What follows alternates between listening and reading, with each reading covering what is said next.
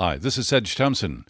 Welcome to this special audio highlights podcast from West Coast Live. For more information about our shows and other guests and podcasts, wcl.org. My next guests here on West Coast Live have written a compelling novel of the sea, of piracy, of a young man growing up. The novel is called Wake of the Perdido Star. The authors are the underwater archaeologist and novelist Daniel Lenihan. He works for the National Park Service and explores the cultural resources underwater, uh, sunken ships mostly. And Gene Hackman, actor, uh, Academy Award winner for his roles in in uh, The French Connection. You've also seen him in The Conversation, State of Siege, The Unforgiven, Get Shorty, uh, Night Moves. I think some 90 movies. I realize I've seen probably about 32 of them. It's a lot of time to spend with an actor, too, I guess, 64 hours. So for the next uh, bit here, will you please welcome Daniel Lenihan and Gene Hackman, authors of Wake of Perdido Star.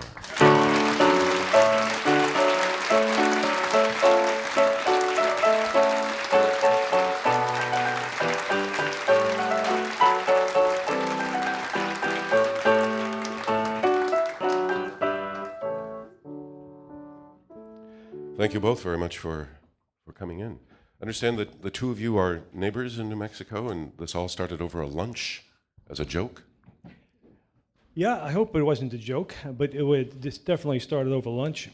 and um, we uh, decided that we would go ahead and try to um, emulate some of the great sea authors of the past. There was some, uh, it, was, it was a kind of a genre of book that we thought we might enjoy reading, and we thought we'd take a shot at writing one.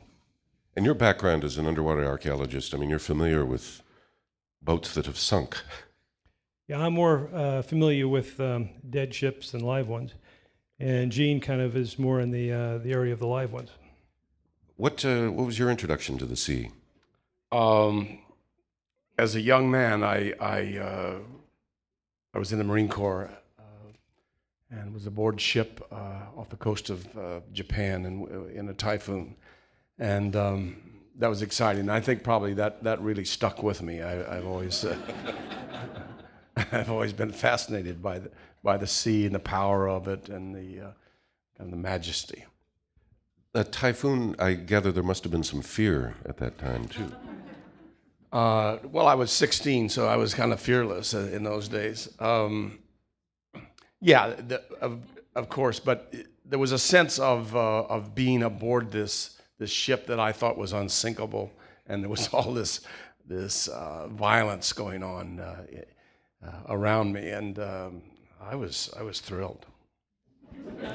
You know, your, your hero in your book, Jack, is 17. He sort of matures from 17 to 20 over the course of the book and there is a scene with a typhoon in there. And he also, of course, since he survives, is exhilarated by the experience. That's exactly. Um, I, I, suppose it wouldn't affect everyone uh, the same way, but we, we've chosen to, uh, to make this young man a little bit different. How did you, the two of you work together? Uh, what was the process? Well, it's kind of interesting process. The um, uh, Gene ha- hath not the gift of the computer and, and typing, but so. Uh, it's a very gentle way of. but he uh, he's pretty good with a pen and longhand, and uh, so I uh, he would um, he would write in longhand and had a stack of um, spiral bound books about a half a foot tall, and, and then eventually uh, Betsy would his wife would type those onto first an electric typewriter, and then we decided maybe we take it a step further because, uh, and pretty soon we are passing discs back and forth. But when you would when you would get together, I mean, how did you how did you decide what would be in and what would be out? What was working? What wasn't? Well, we would um, most of the time we would uh, we'd have a fair amount of convergence in what we fair amount of agreement, and if there were um, uh, and if, the, if there wasn't agreement, well, why then we'd argue. And um, it, it, would, um, they'd want to close off that part of the uh, Cloud Cliff um, uh, restaurant and uh, until we had settled our differences in a very uh, rational and um, uh, mature manner. That's your take on how it went? Uh, yeah, uh, pretty, pretty much. Um, we got along all right. Uh, we uh, we disagreed about uh, a variety of things that uh, we solved by if they were Dan's idea. since my wife was doing most of the collating of the of the book, we would just ease some of those things out. I, I, don't think he was ever aware of it, though. He had a full time job. He was writing at night, so he, he was pretty tired. We, we slipped a few by him. One of, one of the things that uh, you seem to have, uh, I mean, in common is this interest of the sea, but also things in, in underwater. And, and, and I wonder if when you were making Crimson Tide, you would go over and, and talk with Daniel about underwater submarines, because he's been involved in chronicling the Hunley, the first Confederate submarine that, that, that actually sank after it killed the Housatonic. Yes, I, I, think we actually did um, uh, speak about that. Uh, uh, that was prior to uh, our um, our starting this novel. But Dan has uh, extensive experience in um, um sunken ships. Have you uh, ever gotten stuck under the water?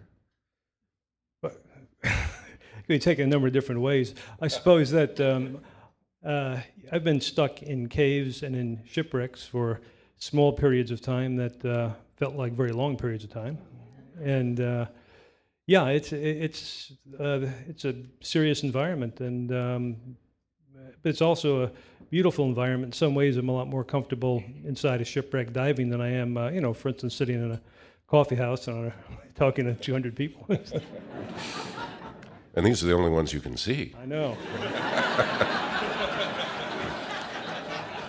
you know, we'll go around the corner and there'll be a giant eel coming out you know, at you. That'd be much better. That'd be much better. Yeah. There was a uh, there, there's a, a, a scene that involves the creation of a of a diving bell when uh, yes. the the men aboard the Perdido Star have to rescue some items, and uh, this was this seemed particularly inspired. And I wondered if this was from your archaeological heritage or uh, your imagination.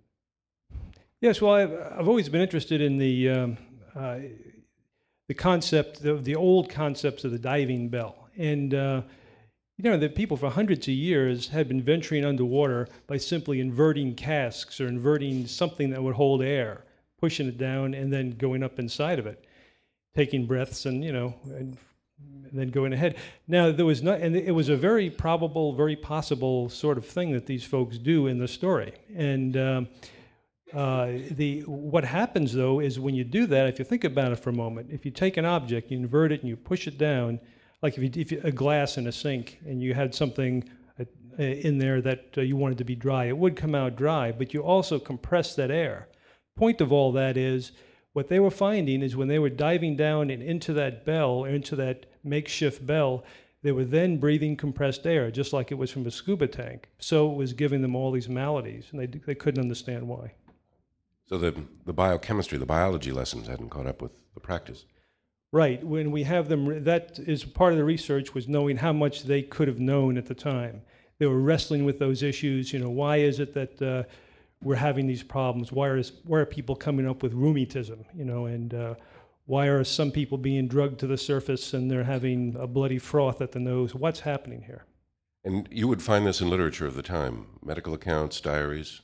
Yes, we, well, um, uh, correct. And also, uh, but a lot was knowing what they could have understood. For instance, uh, they reference in here uh, the, the erudite Paul Lemaire, the, the, the, one of the chief, uh, our chief characters, is, is aware of the writings of, um, of Priestley and Lavoisier, and he knows that there's there's something there's something in air maybe oxygen. It's something they used to call dephlogisticated air. There's a word for it. Dephlogisticated dephlogisticated it means the stuff would burn. And uh, so they knew there were different components to air and they were trying to figure out and out there what was hurting their people. That makes for an interesting kind of a, a physical and also an intellectual kind of, uh, kind of a dynamic. I'd like to hear a bit in, in your voice here of, from the book here about the diving bell. You have to have uh, the benefit of my putting my glasses on here. This is Daniel Lenihan, along with uh, Gene Hackman, wrote "Wake of the Perdido Star."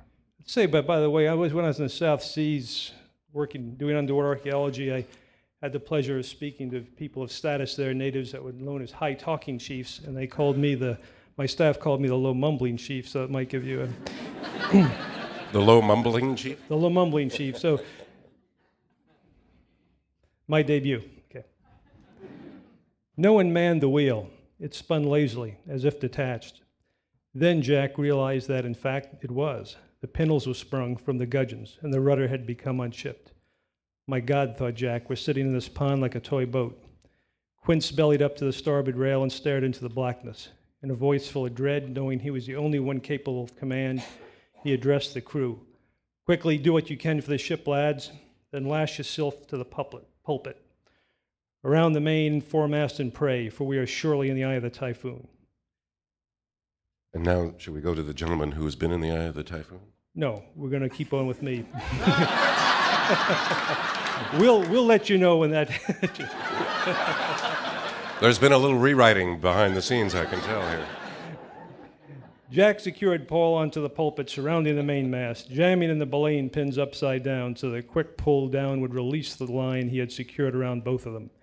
Then he sat quietly against the wood as sailors all around him tied themselves to masts, stanchions, and cannon. Talk was scarce as the sailors prepared. Quince took one last survey of the ship and tied himself in.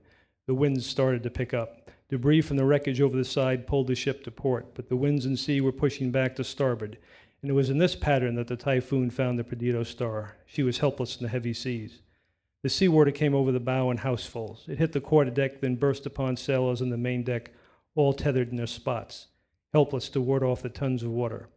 Jack could hear screams as the men gasped for air and prepared themselves for the next wave. The relentless pounding loosened some of the timbers, and the noise of the waves were counted by the sound of the parting of the ship's main cross members. She was beginning to break up. Waves struck the cabin on the quarterdeck, sounding to Jack like the felling of trees. Tons of water rushed into her companionway hatch, spilling into what was once the captain's cabin.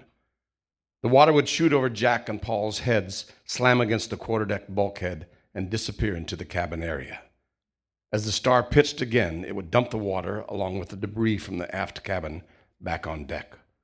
The returning water lashed against the new wave coming over the bow, meeting in the middle of the main deck where the sailors were struggling for life. Jack now thought that strapping in was not such a good idea. He could barely catch his breath between waves. Looking about him, he could see some of the mates were struggling mightily to keep from drowning. At one point between waves, Jack raised his head above the pulpit stanchion to look aft, when he heard a loud shout Jack, above! A spar in the tangle of lines came screaming down in a large arc toward the pulpit, crashing just inches above Jack's head. Concussion alone was enough to deafen him, and he pulled Paul down with him. They were shaken but unhurt as yet another wave washed over them. Sputtering, Jack looked to where the warning had come from. There lay the drowned body of Cookie Two he had repaid his debt. Gene Hackman and Daniel Lenihan reading from Wake of the Perdido Star. A novel of shipwrecks, pirates, and the sea. The, um, the title has kind of a double meaning, too. In the wake, behind the boat, in a wake, um, memorial service for the people who were in it and, and other people who died. And, in, and, it, and it, it shows us, I mean, really how treacherous travel was I mean, in the 19th century. Yeah, I think we see in the title, The Wake of the Perdido Star, it has a number of meanings, a number of metaphors, and, and, and, and possibly the, uh, it's, what, it's what follows in the wake of Jack's journey. Uh, Jack O'Reilly, the, um, our chief character, and his, uh, uh, in, in what becomes, you know, a simple sea voyage to Cuba then becomes uh, essentially um, uh, a quest, and uh, the story arc ends up in a, a great dynamic of, of um, revenge and, and seeking revenge, and then perhaps seeking something more than that that is more fulfilling and more satisfying. And I won't say more about it except that's where it heads. Could you uh, could you hear Gene's voice while you were writing the book, your parts too? It's interesting thought. No, um, it, it, he sometimes Gene would actually read the uh, his parts, and uh, he said it was uh, in defense of his uh, writing. He said, "I'm going to read this," and uh, I figured he'd slip it by if he, you know, because he has this powerful, uh, you know, voice. But he he didn't need, need to do that because. Um, actually, the writing I, I was quite strong. I must admit. I mean, Gene's writing. It moves along in a very uh, contemporary way. It's, it's a it's a 19th century sailing story like like Moby Dick, but it's structured um, like a contemporary novel. I mean, the, the chapters are, are relatively short. It moves ahead. The scenes move quickly. There's a lot of action that goes on throughout it. We wanted it to be um, as uh, fashionable as possible without losing a, sense of the, the archaic uh, quality, also. Um, and we, we tried very hard to um, to write in a similar style. And with some exceptions, people uh, find it somewhat seamless. Um, uh, our agent, our literary agent, uh, knows the difference between where my writing stops and Dan starts. But other than that, uh, most people um, uh, find it fairly seamless. It was an interesting process to, to write with somebody because we never actually sat down and, and wrote together. We would exchange pages, and as Dan said many times, I wanted to read, read mine, uh, hoping that I could sell something there. Well, we all we all know how actors can often make a script come alive too. Yeah, you you you, you also it's uh, for me it was great to to be able to uh, to hear it hear it in my own voice and and uh, many times it didn't work and uh, we would go back and, and redo it. I was interested that you hung out a lot with your grandfather, who ran a small newspaper as a boy, and and uh, is that a sort of place where type was still set by hand, and you can hear the sound of the type being set even now? Uh, yes, matter of fact, my, my father was a pressman and worked up in the um, in the uh, the part of the, the, I forget what it's called now, uh, the the newspaper where they set uh, type many times, and he, because he would do the uh, the layout and then take it down into the press room. Uh, my, my, grandfather and uncle worked in the same newspaper also, and and um, I loved hanging out uh, with my grandfather when he would go to court or go to the police station and and uh, interview some of the people who'd been involved in various things in this small town. So it was good uh, uh, early life for me. How old a boy were you doing that? Oh, probably 14.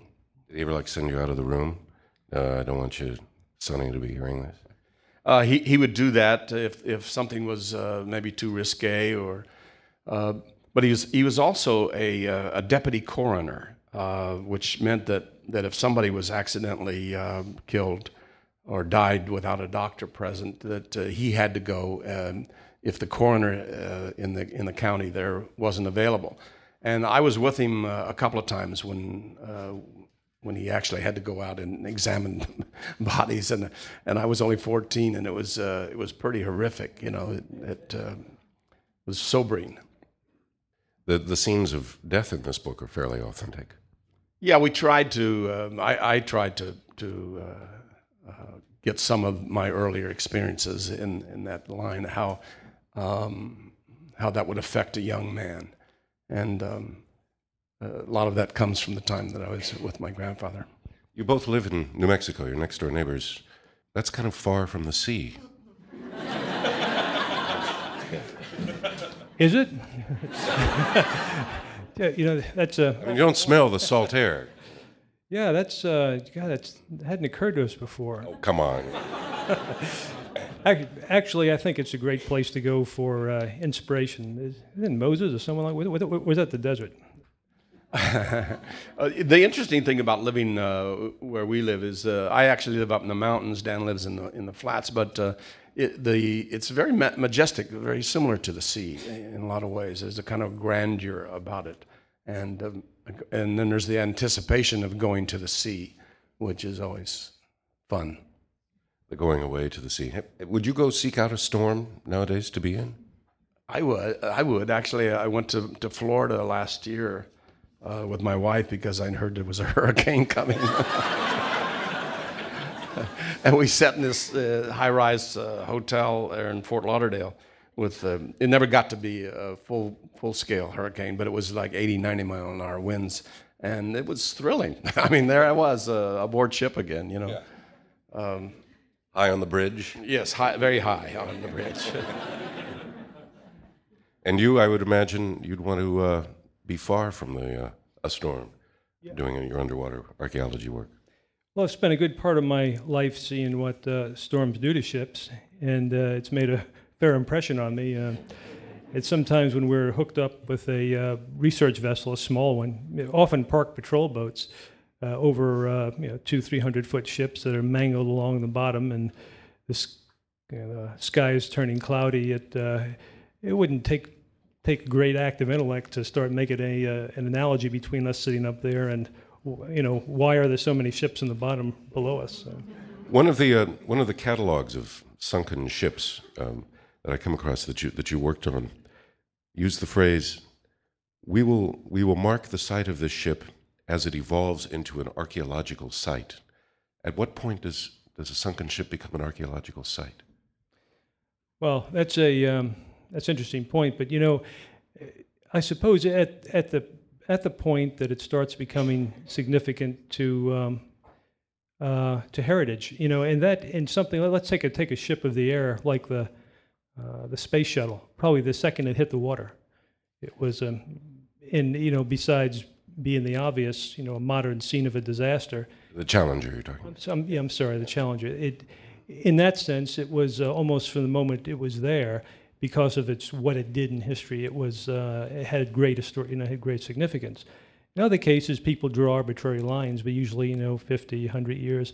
It uh, I don't uh, look that much at the years. It's kind of what the what we know about particular points in the past. a lot of real blank spots in the past. The, the very near past, the kind of myopia we have. That um, some cases we know more about Phoenician ships than we do about ships at 300, 400 years old.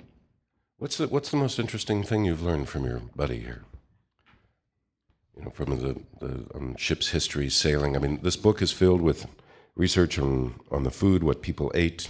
Uh, Paul Lemaire uh, is, is citing scientific and literary thought of the time. I mean, there must have been, you know, something where you, you looked at this guy over here and you said, "Wow, you know, I'm glad you're in my life in some way." Uh, Dan is a, is a real inspiration for anyone who's, uh, who loves the sea, like I do and my wife. Uh, we, uh, we were total neophytes at, um, at the archaeological finds until we met Dan, and, and he's been kind enough to take us on a, a few dives where um, one dive in particular in uh, Fort Jefferson off of Key West, um, where it, the, this shipwreck had only been uh, dove, I think, uh, maybe twice before, and had been was a recent find. And Dan has great respect for the um, for the sea and and for uh, what, we would call uh, the great unwashed out here uh, treasure. Uh, I, am a I'm a very curious person, and I touch everything, and so Dan has taught me to to look, but don't touch and if it's a it's a gold doubloon or something, not to put it in the trunks of my uh, uh, swimming shorts, and to leave it alone, let other people enjoy it, let somebody else pick it up, I guess. When did you first become uh, aware of Gene and his work? Well, I first became aware of his work, I suppose, uh, when I uh, with the French connection, uh, and I think it made a real connection, as it were, to me because I grew up in New York City on the Lower East Side, and I can still remember a scene in there uh, in which uh, he was um, stamping his feet, holding a coffee cup in his hand, fighting the cold while this um, the people he was hunting, the French fellows, were rich fellows, were sitting inside having escargot. And that hit such a chord with me that the, the, the times I'd waited for buses or uh, the uh, it just seemed so darn realistic. I mean, it grabbed me. You know, uh, that was the first I was aware of Gene Hackman. I think. And how the two of you meet? It was overdiving, and in Santa Fe, uh, someone had referred Gene to uh, to me when he was involved, becoming involved with a firm. Uh, both uh, Gene and his wife Betsy are, are, are divers, have been divers, and and wanted to be more advanced divers at that point. We're going to Truk Lagoon to dive, and they came over and we got to know each other.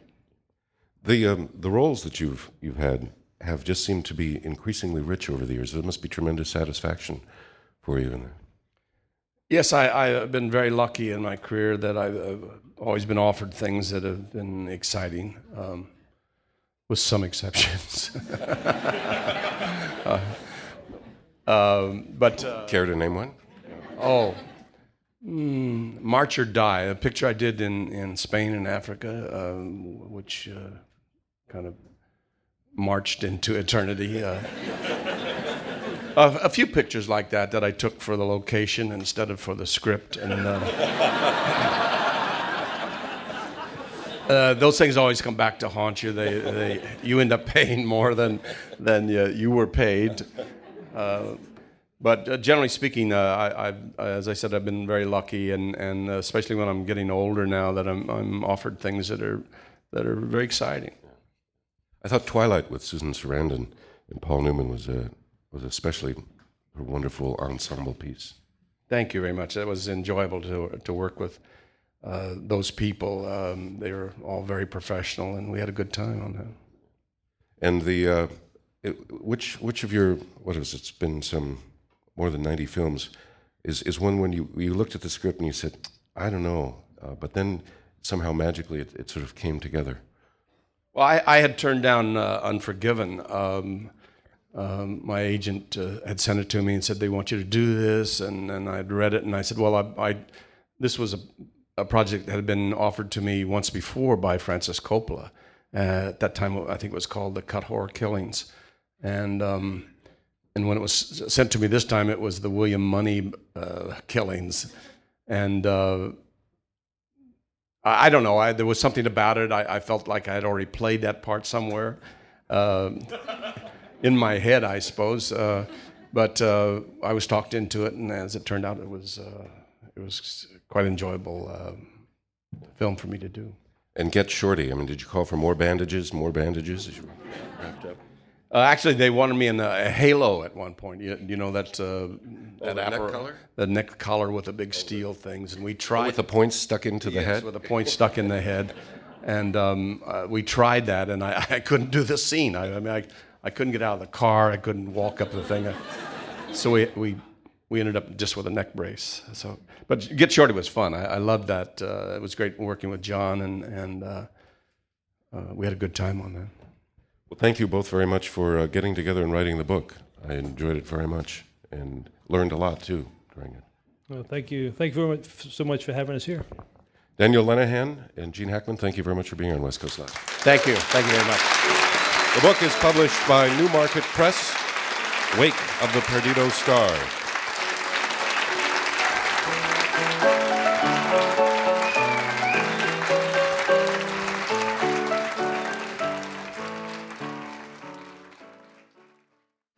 This is Sedge Thompson. Thanks for listening to this podcast. Try out others from West Coast Live right here, and we look forward to having you in one of our audiences one day. For more information, wcl.org.